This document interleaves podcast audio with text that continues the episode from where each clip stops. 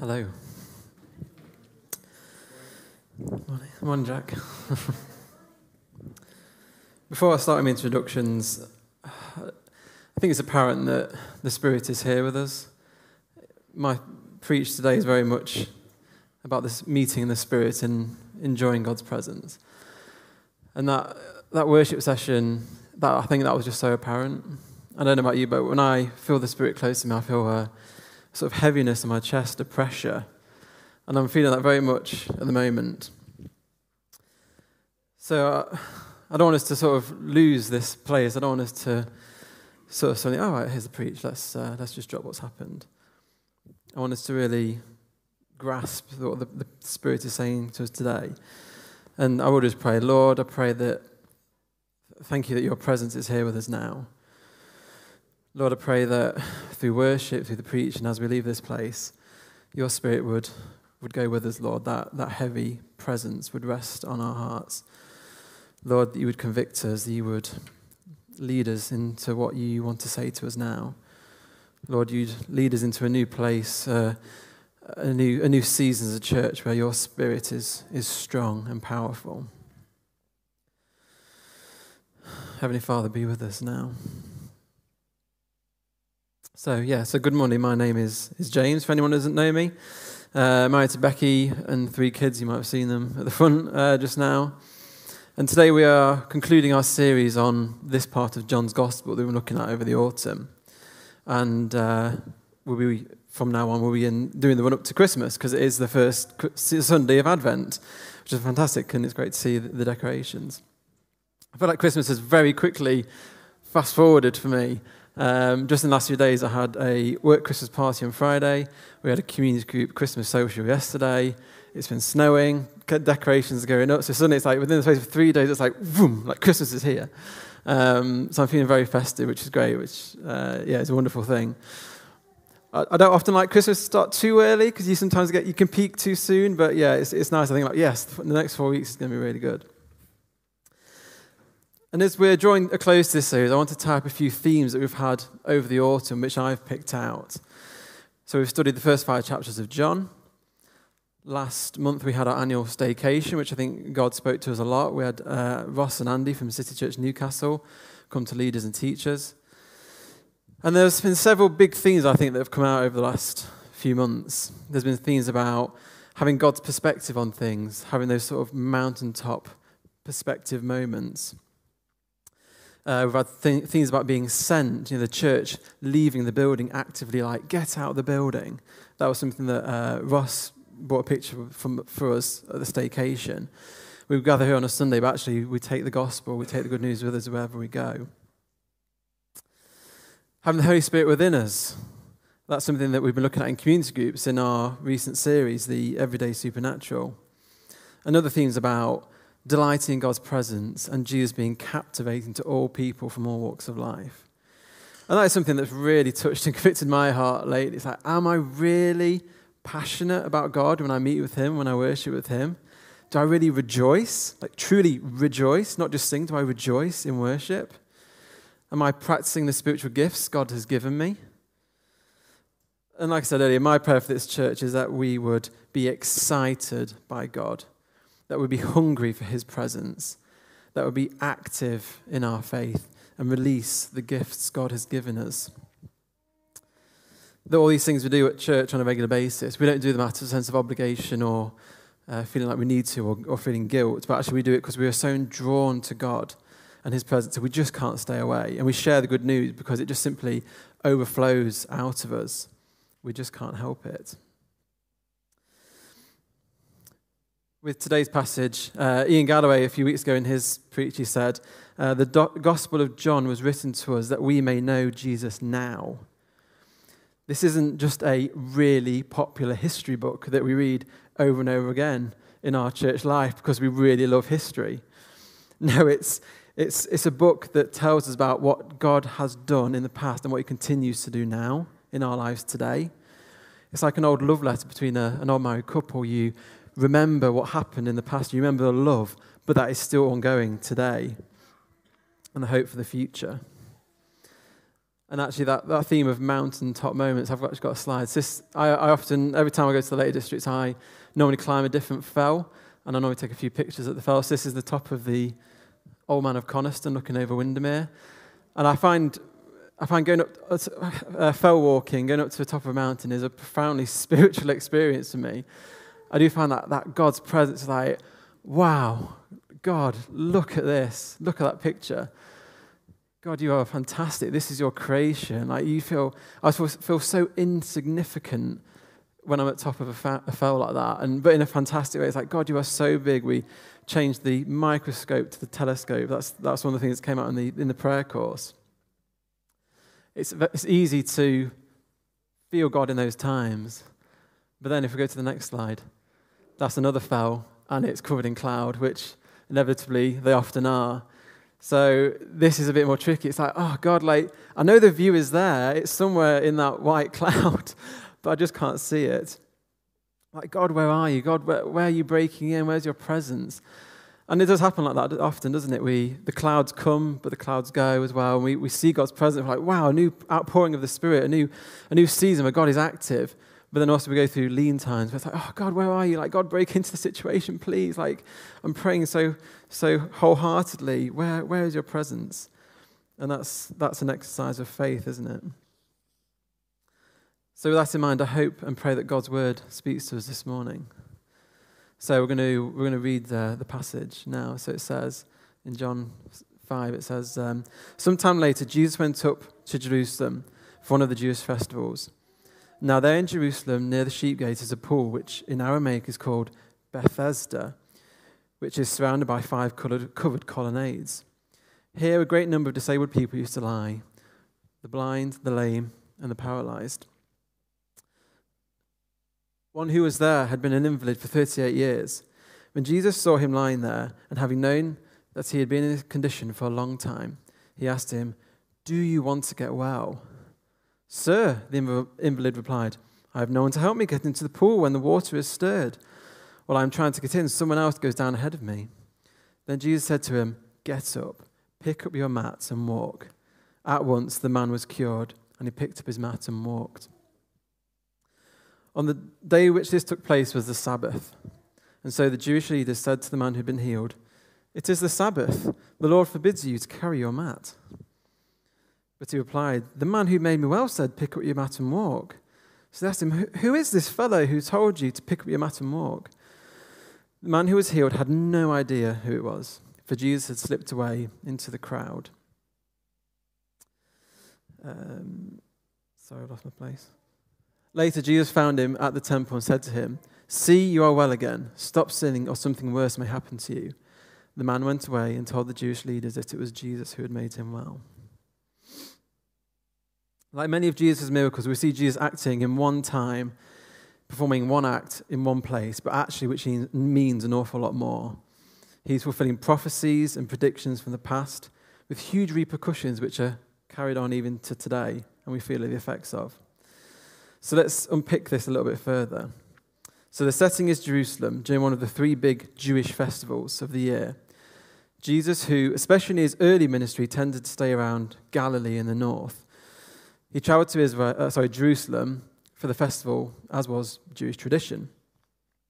Now, Jesus didn't usually go to Jerusalem in this early stage of his ministry because he didn't want to draw too much attention to himself and to get the priests and powers that be all riled up. This festival could have been Passover when the Jews celebrated uh, their coming out of Egypt and the parting of the Red Sea. Which, whichever one of these three festivals it was, it would have been a bit like our Christmas holidays, a big time of getting together, family, rejoicing, celebrating, eating lots of food. And the pool of Bethesda was a well known place of healing. It was in Jerusalem itself, just to the north of the temple.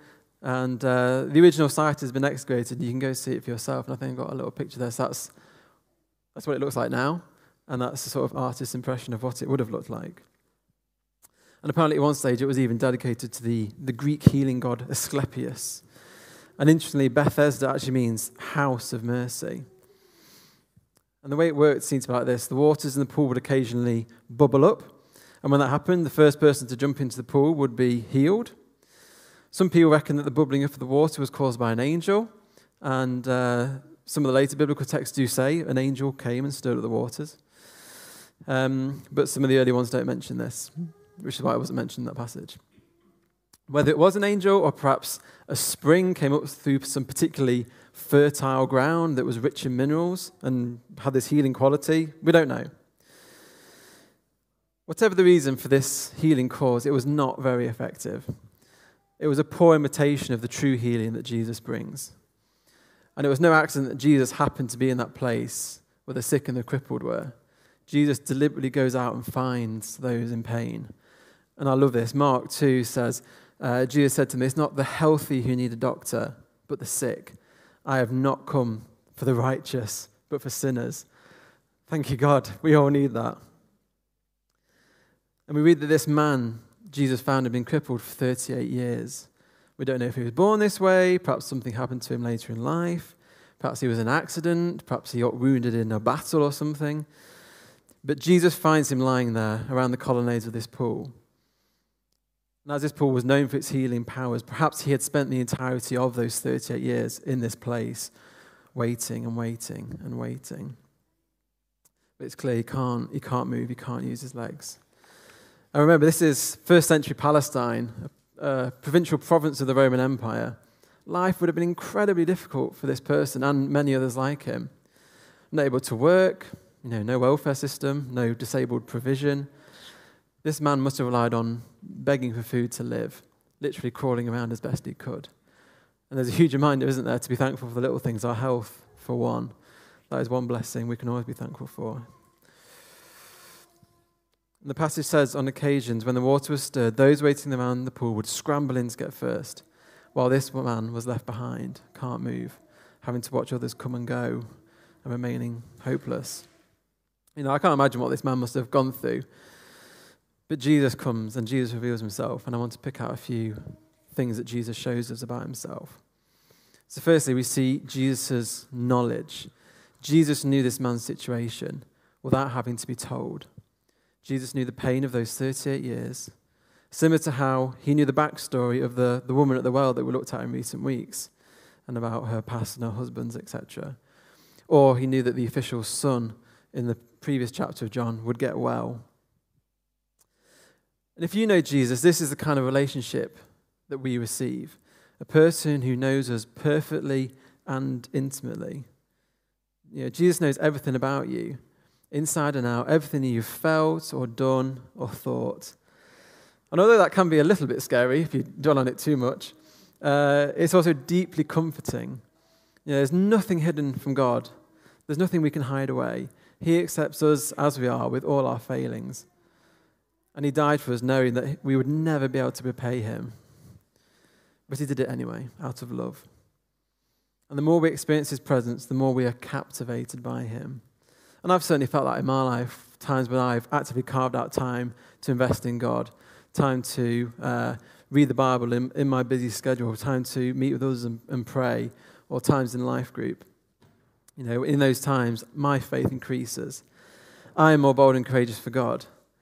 And if you haven't ever read the Bible from start to finish, I would really recommend it. There's lots of plans you can do it in a year, so perhaps that could be a, a New Year's resolution if you've never done it or want to do it again. You know, times when I read lots of scripture are times when my faith increases, when God speaks to me most. And generally, God does speak us, to us most through His Word. So it's no surprise we hear Him most when we read the Bible. Secondly, we see Jesus' compassion. This is one of the other things that make Jesus' knowledge even more precious. Jesus, Jesus chooses to go to the pool. He didn't have to, he didn't just wander by, he didn't stumble across it. He knew what he was doing. He was going to the pool in the same way that he went to Samaria to find that woman at the well. Jesus moves towards those in need, not comfort, towards broken-hearted sinners, not the self righteous. And again, thank you, God. We need that so much. And I find Jesus' question to him very interesting. Do you want to get healed? Do you want to get better or just carry on like you have the previous 38 years? Well, what's his response? He doesn't actually act like many other people in the stories of Jesus' miracles. He doesn't say, Lord, you are the Son of God. I believe. He doesn't say, Lord, you just say the word and I'll be healed. He doesn't even say, Yeah, I'd love to be healed. Thank you. That'd be great. What does he say? He gives an explanation of his tragic situation. He says, Sir, I have no one to help me into the pool when the waters are stirred. While I'm trying to get in, someone else goes down ahead of me. He's sort of saying, Oh, Jesus, well, he doesn't even notice Jesus. He says, Sir, whoever you are, there's no use. I've been here for 38 years. No one can heal me. No one can help me. There's nothing you can do, I'm sorry, unless you can whisk me down to the waters the moment it's stirred. And this whole scene with its mysterious healing qualities and its pagan associations, it was a poor imitation of what Jesus came to bring. This place promised the possibility of miraculous healing. The remote chance of that happening, enough to warrant potentially 38 years spent waiting. But at best, it was clutching at straws, and at worst, it was a, a place to spend a wasted life. But then along comes Jesus. Along comes the one John the Baptist has been telling us about, the one who is the true Son of God. And in an instant, he does what the pool stood for, but was powerless to do. A word is all it takes. 38 years condensed down into about three seconds. Jesus commands the man to pick up his mat and walk. We aren't even told if the man believed, but he obeyed nevertheless, and his whole world was changed forever. It looks like this healing was not even a response to anything religious or anything the man had done or anything faithful about him. You know, this man doesn't even know this is Jesus. He's just thinking, who's this fellow that's come up to me? It's simply because Jesus had compassion on this man and knew his situation and how miserable he was. And I love this question Do you want to be healed? Do you? Uh, we've had a, a, bit of a tricky sort of five or six weeks, about five or six weeks ago. Uh, Becky did her back in quite badly. Um, she'd been suffering on and off for a while, but this time it totally went, and she was laid upon her back for a couple of weeks and unable to really move. I think it was a suspected slip disc. Um, and you know, it, it, was difficult, and I was I was worried, like, oh my gosh, how are we going to how are we to look after the kids? Who's going to take the kids to school? How are we going to fit work? How are we going to fit cooking and cleaning and all this kind of stuff? Um, and I've got to say that the, out, the outcome from the church, the, the church has supported us so much, and we are so incredibly blessed by that. And we can't thank, thank those people enough who rallied around us. I felt very, very blessed.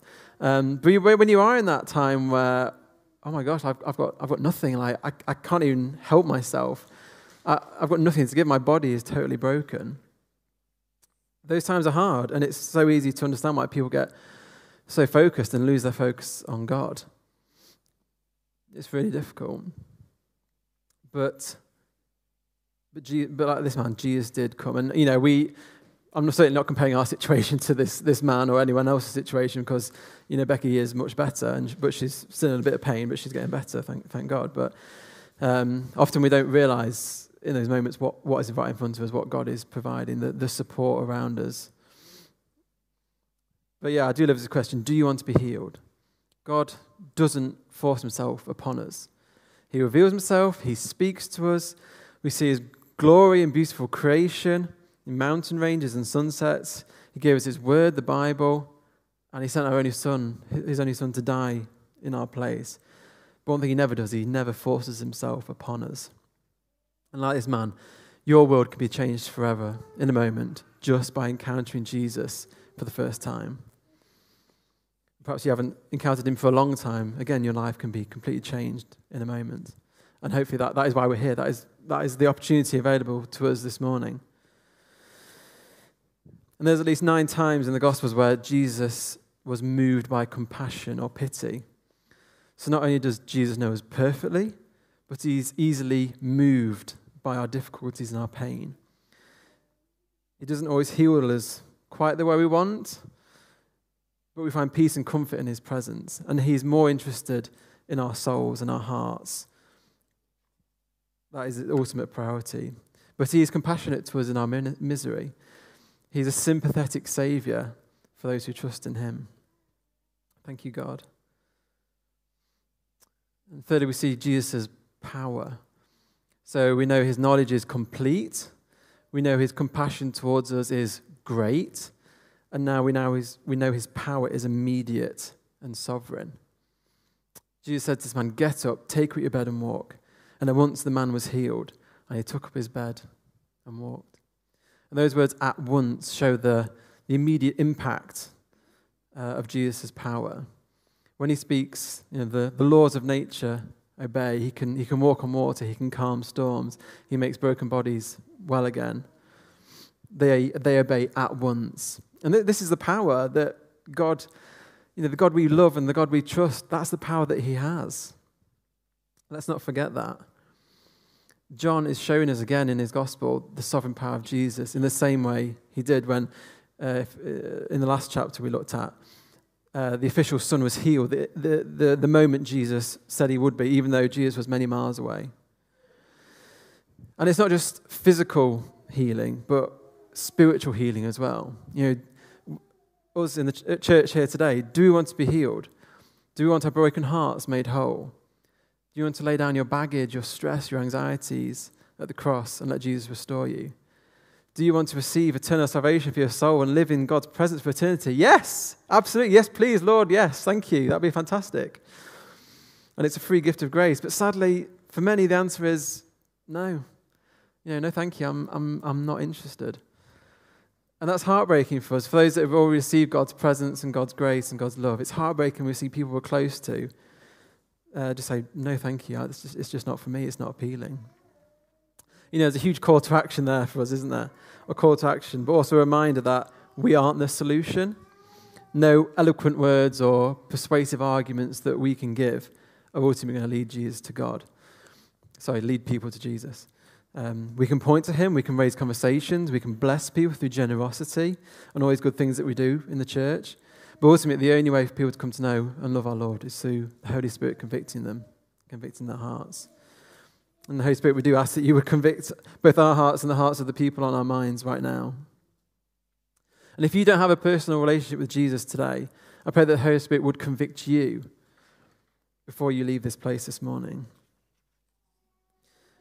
And Jesus also pointed this, to his sort of greater mission in this, of what he came to do. When Jesus says, Get up, the word used is one regularly used in the New Testament to describe the resurrection. It's the same word used uh, when Jesus raises other people back to life. Like in Mark 5, where Jesus raises uh, the daughter of a man called Jairus. Um, here we go. It says, while, the, while Jesus was speaking, some people came to him in the house of Jairus, the synagogue leader. Your daughter is dead, they said. Why bother the teacher anymore? Over Overhearing what they said, Jesus told him, Don't be afraid, just believe. Jesus took her by the hand and said to a Little girl, I say to you, get up. It's that same word again get up. Immediately the girl stood up and began to walk around. She was 12 years old, and at this, her family were completely astonished. Do you see the similarities in the story? Jesus had knowledge we don't possess. Jesus had great compassion on this girl and her family, and Jesus' power took immediate effect. This is the true meaning of why Jesus came. He isn't trying to right something that's gone wrong or heal something that's been broken. He's bringing in a new age, a new life, a new creation. It bursts through into the present world, bringing healing and new possibilities. The old creation, realizes it's that poor imitation again. This is not as this is not as what it was intended. There's something better in store. And no wonder people found it disturbing. No wonder they even found it threatening and fearful, so much that they rigged a fake trial and crucified an innocent man. And if I can quote Ian Galloway once more, um, I remember a story he's told this many years ago, but he spoke about the power of God coming. And he said he lives in Newcastle by the sea, so he can stand at the beach and he can see the tide coming in, and there's nothing you can do to stop it. And if, if you don't, you know, before long, you're going to get the waves crashing over you. And it's like that with God's presence. Like, okay, sometimes it can feel distant. It's like, where, where's God's presence? Like, I'm searching for it. But the tide comes in. And I feel like we, we are in that moment now. I feel like the tide is coming in. You know, we as a church, the waves, you know, the waves are coming, the waves are crashing. And I really pray that we would just be drenched in God's presence. We'd see an outpouring of His Spirit. We'd see an outpouring of His gifts among us we can receive this new life that Jesus repeatedly mentions. You know, how do we do it? Well, Romans 10 simply says, if you declare with your mouth Jesus is Lord and believe in your heart that God raised him from the dead, you will be saved.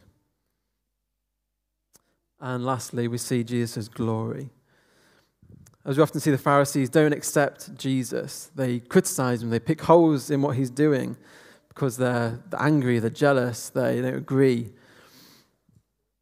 This time it was all about their petty customs and what should and shouldn't be do, done on a Sabbath, a day of rest. This man's carrying his mat, how dare he? The rules that we've created forbid this. But John keeps the focus on Jesus' glory. Jesus knows what he's doing. He healed a man on the Sabbath and told him to carry his mat as a sign and a celebration. He knows this will create conflict, but he doesn't let that stop him. In fact, almost everything Jesus did drew criticism from some people. And there's another huge lesson for us, isn't there? Let's not stop what other people think or the criticism we might receive, stopping us do what God has called us to. Notice what Jesus did, though. Does uh, Jesus healed the man, and then he disappeared into the crowd before the man could find out who he was. He didn't even know who had healed him. You know, does this mean Jesus wasn't bothered about his sort of long term welfare or his eternal soul? Oh, no, absolutely not. Jesus goes to him later and says, uh, he finds him in the temple. And actually, by the way, this, because this man was a cripple, it was very unlikely he could, he could have been in the temple because he wasn't pure. Again, one of those unwritten rules that the Jews created. So this man potentially was going into the temple the first time in 38 years, a forbidden place to him he's free, he's rejoicing in God's presence again. Jesus said, See, you are well again. Stop sinning, or something else may happen to you. The man went away and told the Jewish leaders it was Jesus who had made him well. Jesus had no intention of leaving this man behind or just healing his body. Jesus' main concern, both then and now, is our hearts and the forgiveness of our sins. Although we might be although we might not be in as much physical need as this man, we are very much in spiritual need of healing and Jesus. Jesus is very much concerned for us, and we are no less valuable than anyone else. Jesus died for each and every one of us here today. Jesus actively works in the lives, in our lives, because he genuinely loves us. He genuinely cares for us. This, this healing, it's not just a you're healed or you're forgiven and right, I'll see you later. Jesus actively works, he actively uh, is, is, is at work in our lives, and the power that God has is available to us. Jesus is mighty and powerful, but also compassionate, and he actively seeks us out. And I just want to finish uh, now with uh, so, in, in the run up to Christmas, there's no greater blessing than Christmas. As we approach Christmas, you'll hear the name Emmanuel mentioned a lot. It's another name given to Jesus. Emmanuel means God with us. Like Israel throughout the Old Testament, we have a tendency to distance ourselves from God. I guess it's human nature. But God doesn't walk away. Amazingly, He comes even closer to us. At the beginning of John's Gospel, it says of Jesus, the Word became flesh and made His dwelling among us. You know, it's so easy to miss the magnitude of what it says here. The Son of God, maker of the heavens and the earth, living among normal people like us. In a minute, we're going to, uh, we're going to finish and uh, spend a bit of time just resting in God's presence. But this time of year, we're surrounded by signs and symbols of Christmas when God sent his Son to us. That is what Emmanuel means. You know, we should use this time to seek God's presence Thank Him for what He's done for us. Draw near to Him, but also share the gospel with others. Christmas is a reminder of God's compassion and love for us. It's a great time to meet Him, it's a great time to get right with Him. God knows what's in our hearts, God knows our pain that we've been through this year and, and before, but He wants to draw alongside us. So I pray that we can seize the opportunity uh, at this time. We're going to uh, we're going to finish there, but we have got some time uh, now before we have to go down and get the kids, etc. So we very rarely get this this time in our diaries in the week, don't we? So I think it'd be really great um,